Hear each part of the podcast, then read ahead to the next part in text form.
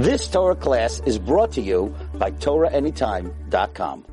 With our good friend Rav Moshe Basali, who's the expert on Venice.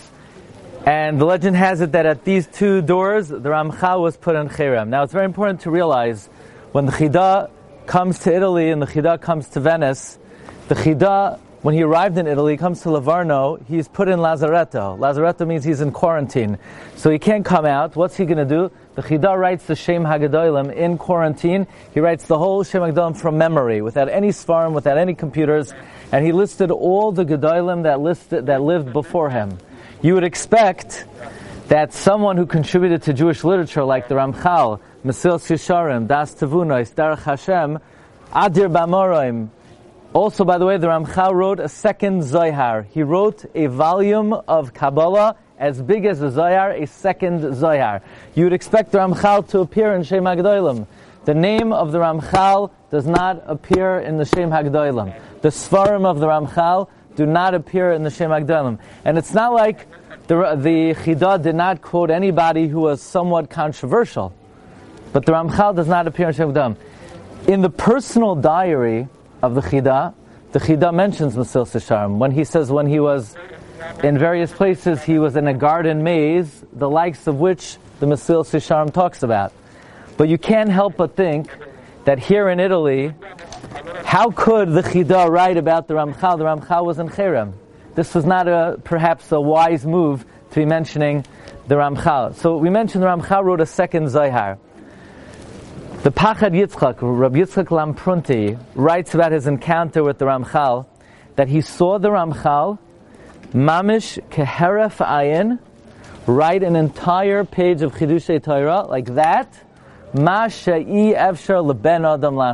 Okay, so we're talking about such a personality that had the ability to right now, we know, it's not like, you know, the, the Ramchal is flowery or literary. The Gra is reputed to have said that he read the first 11 or so chapters of Mesilas Yesharim. There's not one extra word. So nobody wrote more accurately than the Ramchal. And yet, Keheref Ayin, he was able to write an entire page, Mashi Efshar uh, Ben Adam Lasais.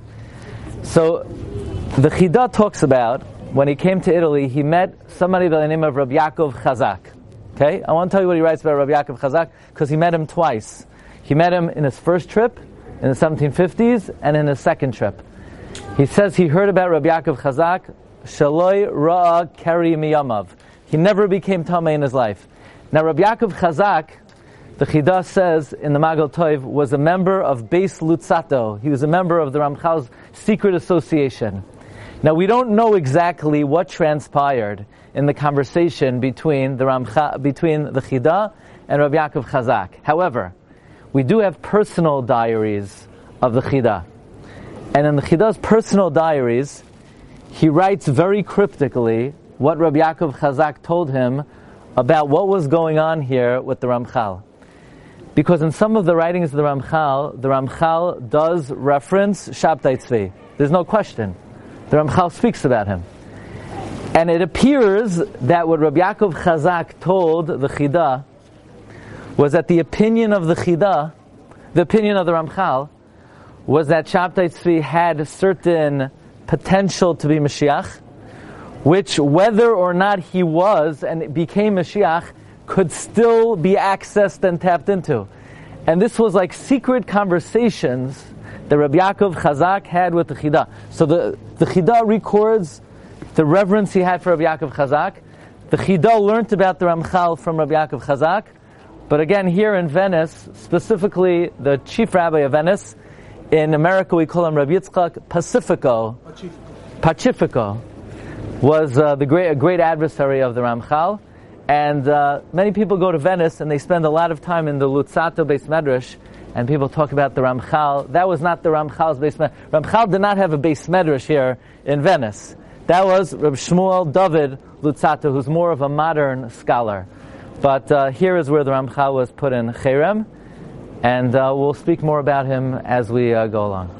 You've just experienced another Torah class brought to you by TorahAnytime.com.